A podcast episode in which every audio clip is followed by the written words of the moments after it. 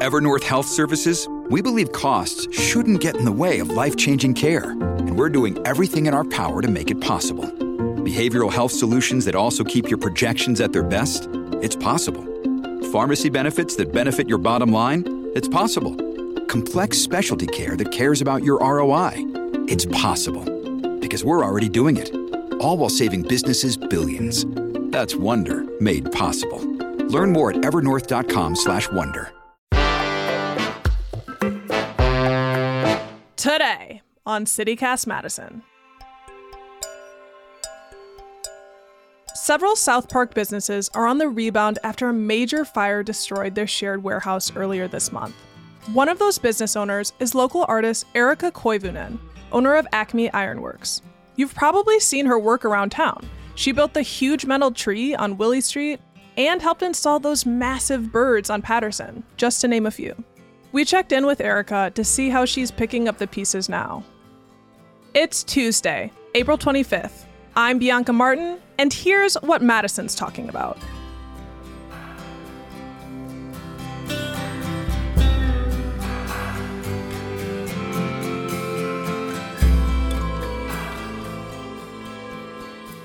Hi, Erika. Hi, Bianca. I'm incredibly sorry for your loss. And how are you doing? Um, ah, as long as I don't think about things too hard, I'm okay. Wake up, I walk my dog. Mm, I don't know. My sister-in-law and I, we uh, we look at each other. We're like, "I'm fine. Yeah, you're fine. We're fine. We're fine. We're fine." you start saying you're fine so much that it's like I'm telling I'm telling myself this, and it will be true. yeah, I'm. I don't know how to else to answer it. Like, I wake up and I'm like, "Fuck, I'm still here." Then friends call and text and they say, We're coming over and we're going to clean out your garage, which is what is happening today. I do want to set this scene so folks know who you are. You're a metal worker, a welder, and some folks may already know your work. You know, I'm thinking of the huge birds on Patterson. Uh, I walk by them all the time and just admire the heck out of them. The tree on Willy Street, and there's m- many, many more um, uh, of your works uh, around around Madison. Can you just talk a little bit about what you work on and you know what the space was like before the fire? Oh, sure. Well, my husband and I got this shop in uh, 2009. He was an ornamental iron worker and a fabricator. So his part was to uh, kind of manipulate the materials, raw material, like, you know, like sheet and plate and uh, angle iron and stuff. Whereas what I do, did, and will do, was uh, I found uh, found objects and then looked at these found objects and uh, used their pre-existing shape and form and was like, "Ooh, this is a petal." And so I'm going to take a bunch of these and I'm going to make a flower. And so you could still kind of see the life they led prior to their uh, their coming through my hands. And I'm like, now you're a bird. Now you're a flower. Now you're an eyeball. Yes. So Madison Sourdough on Willy Street, if you go there, there's hearth flowers. You know, they were big, thick coils. And um, I cut those up and I made that hearth flower. And then I added the spoon spoon flowers, fork flowers, knife flowers. And yeah. I love that. It's they're beautiful, and I have seen that one. I go to Madison Sourdough on the pretty frequently. So yeah, I, and I, I'm pretty sure I saw some of your work just walking around my neighborhood. I'm everywhere. Yes. How did you find out about the fire? So my sister-in-law was in town and we were getting together. She was gonna early vote. I had already early voted and then oh let's get some dinner. So we go to the bear and bottle, have some dinner, and we walk out at you know a little after seven and we hear this big crash of lightning. Like so we're way over on the north side. We walk out and you can feel it in your heart. You're like, holy moly, I'm glad I wasn't near that.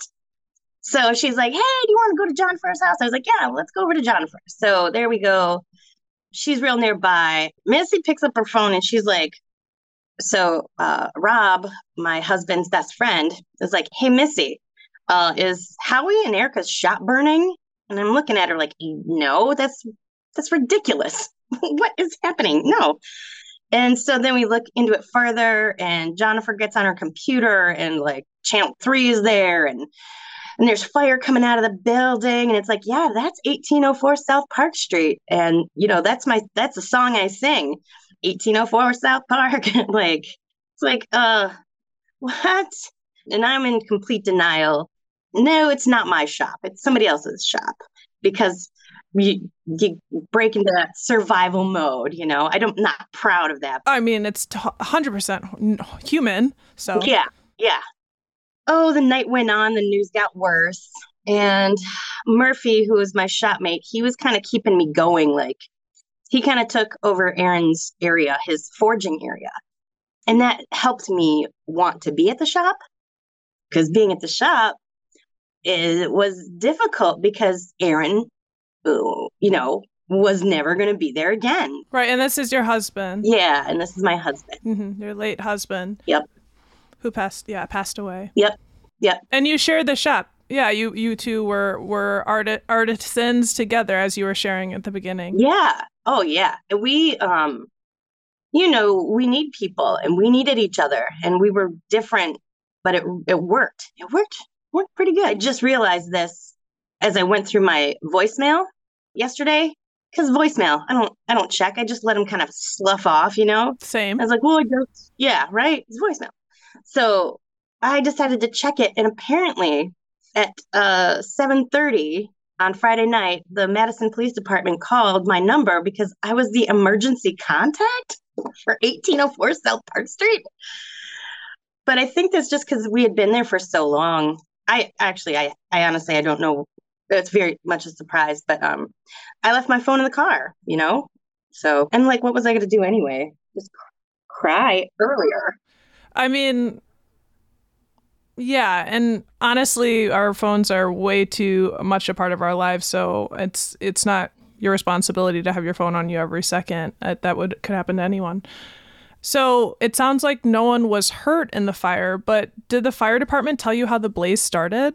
I don't know officially, but I'm just going to go with lightning. Because you heard that. Yeah, I heard that. I mean, I heard a bunch of different stories. You know, there was just things flying around. And honestly, I don't feel like blaming anyone. And I'm not going to know. So I choose. And if I have to choose between something, I'm just going to go with lightning.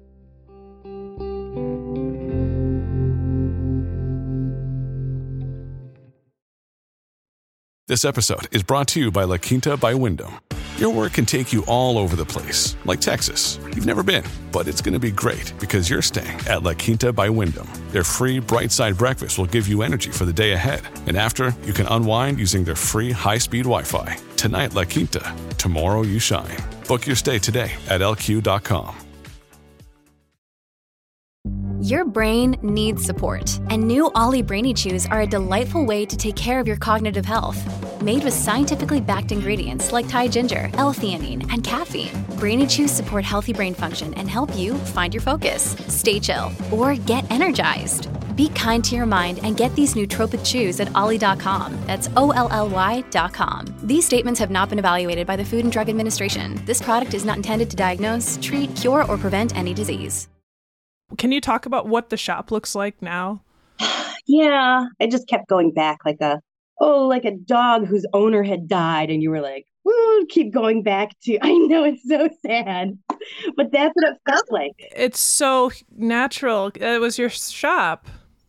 It, and more than that, I'm sure. Yeah, it was such a, a place where people could come and you walked in the door and you I could see my shop through other people's eyes and the, they were like, wow and it was just it was like oh yeah just remember that you know this is a really uh, a really terrific impressive place and it's hard i'm a midwestern woman i'm not allowed to say that you know but I do know what you mean, but I'm one of these emotional creatures. So um, you are absolutely free and allowed to say here that it, mean, it meant something to you, and it was it was it was something that you had visions and it was a place that you had literal vision as an art- artist and um, someone creating you know i have to ask what were you able to salvage much yeah i mean you were working you know on with metal did anything make it absolutely i mean reason number one to work in metal You can't you can't mess that up. You have to mess that up intentionally. It's not going anywhere. That stuff will be a lot around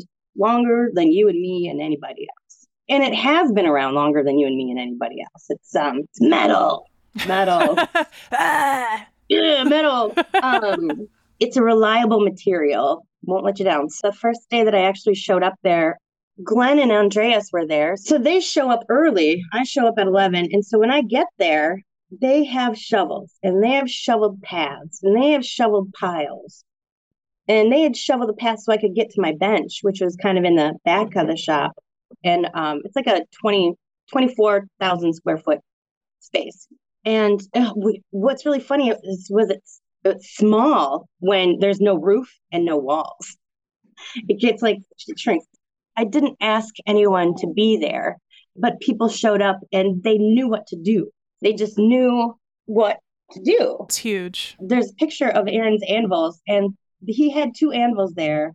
One of them is like a 535 pound anvil, which is the largest in Dane County, perhaps in southern Wisconsin. It's the largest anvil in southern Wisconsin. Like, I've got a duty to be the custodian of these things. And they obviously they made it through the fire because they're metal. Yeah, yeah. They were forged in fire. They were born of fire. You know, you need to be a lot hotter than that to mess with uh, these tools. Some of the other things, you know, that had motors and cords, yeah, they did not make it. Brand new plasma cutter, nope. Just a pile of unrecognizable rubble, basically. Man, it was so devastating. And so the fire came from the top of the building to the to the floor. There were things that weren't touched. I had a dictionary. It was burned along the edges, but I opened it up. I was like, this is this is still a perfectly fine dictionary. we got um our benches, which is like just these big metal tables. And you can still work work with those. Yeah, my table, my table is special. It's uh it was a jail cell door and weird. right? But that jail cell door bench, it was just like solid plate steel, beautiful for welding on. And uh, as uh, my mentor would say, releasing the spirits of whomever had to be behind that door. Is who was your mentor? A fellow Tom Every, uh, Dr. Evermor. I was thinking it was maybe him. Someone extremely special. Yeah. I mean, I walked into his sculpture garden when I was 22 and look what happened to me. It was like I'm, I'm changed forever and I'm never going back. Can I ask you, you know, you make art with metal and fire and heat are tools of your craft. How does that impact your thinking about all this and what happened? I still have a high opinion of fire. I'm you know, when you're welding, it's a very specific heat. It's not really fire, it's more electricity. It's just it's just this power that you have to respect. Well, I've been moved by your work and, you know, especially those birds that I know, you know, that was something with Dr. Evermor. Um, and he's an infamous Wisconsin artist, Dr. Evermor. He touched me as well, just just wild and wacky and amazing and huge metal sculptures. Can I ask what he was like as a teacher, a guide, a friend? Yeah, we found each other when we needed each other. Like he was just he was just super sad and I don't know if you noticed, but I'm pretty bouncy. I love it. Yeah, I me too. Boom, boom, boom. You know, we were just running around southern Wisconsin and he was like he was my on the road Mr. Rogers neighborhood. He was like, Do you want to come and see something? I was like, Yeah, I want to go and see a plastics factory. Let's go see uh uh, Art Fish's brother out, out there, and we'll go see how uh, plastic tiling is made. Adventure. Yeah, it was adventure. He took me to Beloit Corp when they were uh, wrecking it in in Beloit, and he was like, "See all this stainless," and all his buddies were out there. When it came to welding, he would look at me. He's like, "Don't be afraid. Just just weld it. You don't have to wait. If you mess it up, you can you just move on."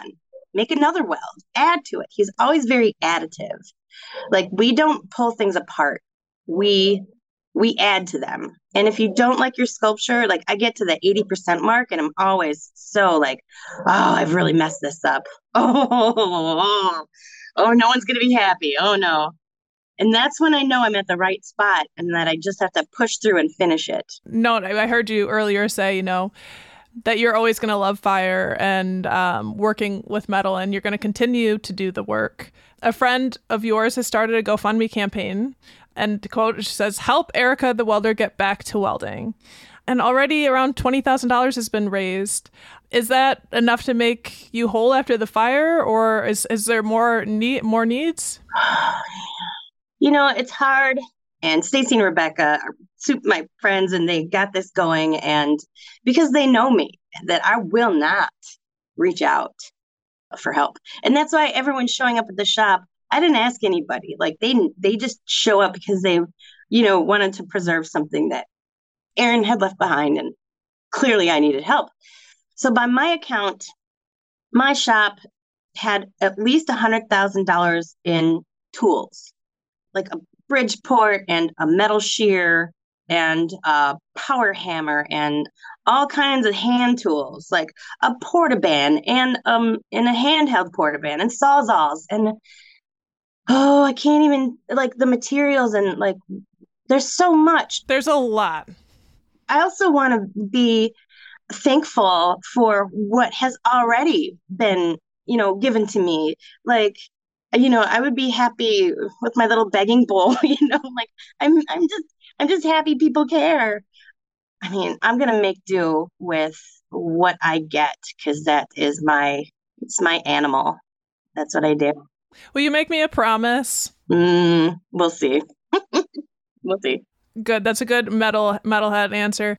As as uh, a fellow Midwestern woman, you can ask what you need and or you don't have to ask and i love that there are you have people in your life that are there and they love you and they want to help and often people want to help you know and it's it's not like something that's a burden to them but it's a gift and you gift a lot to others you know and uh like allowing people to help it's easier than asking for help for sure but i think you're right as far as like if there's any time in my life when i can I should be able to reach out and say, I need help. Oh, it's so hard to say but it's a good practice well how about this? I i think honestly i even i take back what i said. You don't have to ask anyone unless you find yourself there and you need to do it but like more maybe the more it's better like to get to a space where you can receive all the love that's coming your way. And i just i feel so much care for you. I, I can't even see you right now.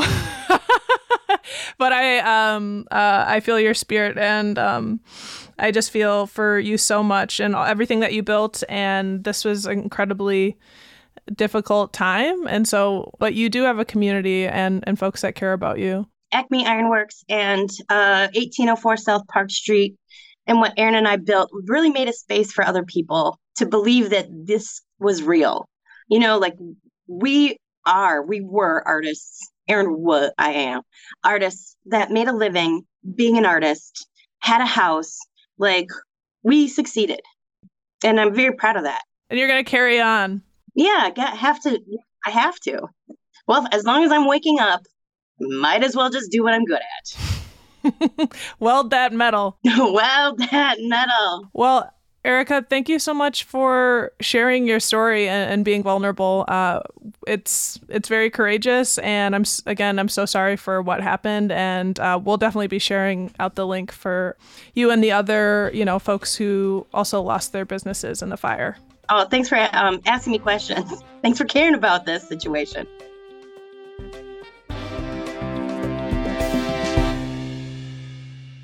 That's Erika Koivunen welder, artist, and owner of Acme Ironworks. If you'd like to support her and other businesses affected in the South Park Street Fire, check out our show note. We'll share the links. And here's what else Madison's talking about a change of mood on a mood altering drug. Assembly Republicans are now apparently working on a bill to legalize medical marijuana. Assembly Speaker Robin Vos told the Associated Press that he hopes to introduce it this fall. That's after years, by the way, of Democratic bills being introduced and going nowhere. And this Thursday, April 27th, there will be a student-led Take Back the Night march on the UW campus. Marchers will start at 5:30 p.m. on Library Mall and head up to the Capitol. There will be a forum for sexual assault survivors to share their stories. They're still looking for any speakers who want to join. That's all for today, here on CityCast Madison. I'm Bianca Martin. If you enjoy this show, why not tell a firefighter about us? We'll be back tomorrow morning with more stories from around the city. Until then, be kind.